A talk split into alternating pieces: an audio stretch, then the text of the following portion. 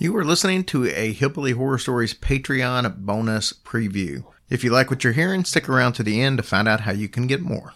Hey guys, welcome to episode 1174 of Hillbilly Shorts. Hi, guys.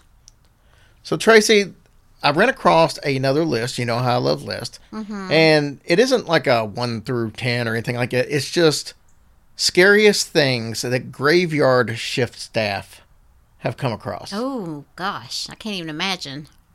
Now, this first one is night nurses get phantom call from an empty room with no phone. Oh, I work as a transporter in a hospital. About two years ago, we moved from an old city hospital into a new state of the art facility. The old hospital was built in the 1930s and was showing its age, and at night, it was just plain creepy. Each floor had an east and west wing. The east wing on the fourth floor was the first wing to be shut down about two weeks before the move. One night around 9:30, I'm up on the floor to get a patient from the west wing. I see a small group of nurses and aides who all used to work on the now closed east wing. They looked visibly shaken. I walked over to see if everything was okay. They told me that they had decided to walk through their wing just basically for nostalgia's sake. When they were over there, the phone at the nurse's station started ringing. The computers and the phones had not yet been removed. Not sure what to do, one of the nurses reached over the counter and she answered the phone. The nurse told me that there was a woman's voice on the other end, and she sounded confused. This is the conversation as best as I can remember. This is blank. How can I help you? asked the nurse. Hello, who is this? This is blank. I'm the nurse. Is there anything I can help you with? Where am I? This is hospital name. Are you a patient here? Oh, okay. Then the line went dead. That's when the nurse finally looked at the screen on the phone to see where the call was coming from. The phone gave the room number directly next to the nurse's station. The rooms by that point had all been cleared out, and all the phones had been removed. They could see directly into the room and see that there was nobody in there. That's when they bolted toward the west wing where I was getting off the elevator. I avoided that wing for the rest of my time there. oh my gosh. Well, that would creep you out for sure.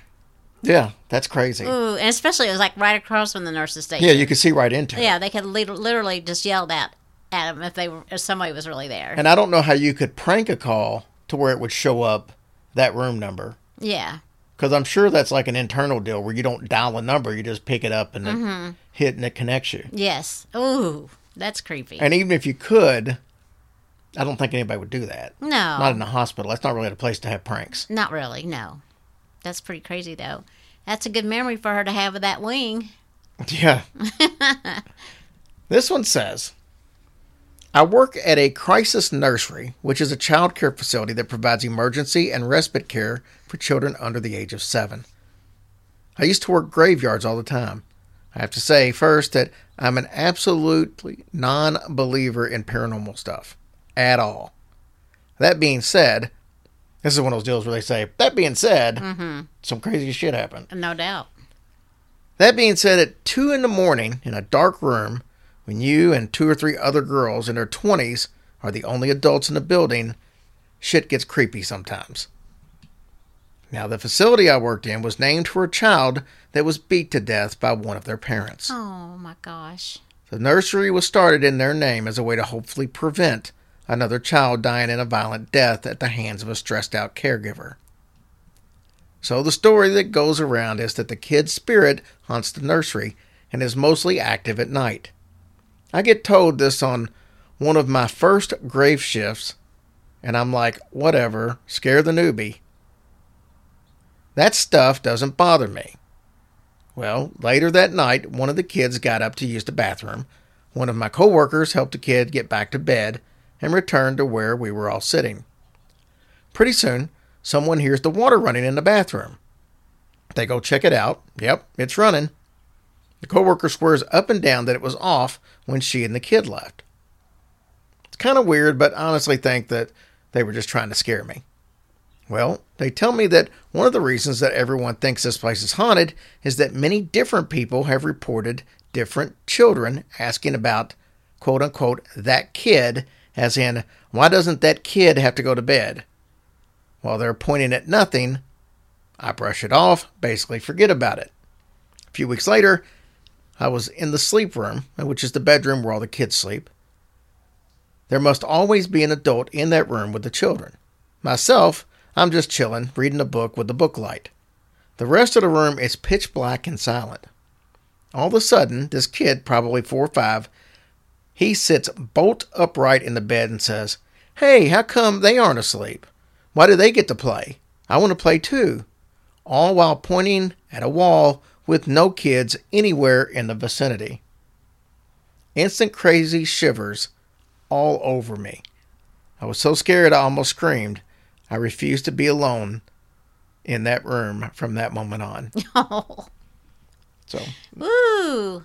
that kind of would make a believer out of you, I Well, of course it would. And I mean, he's not the only one that said that in the past. So No, no, not at all.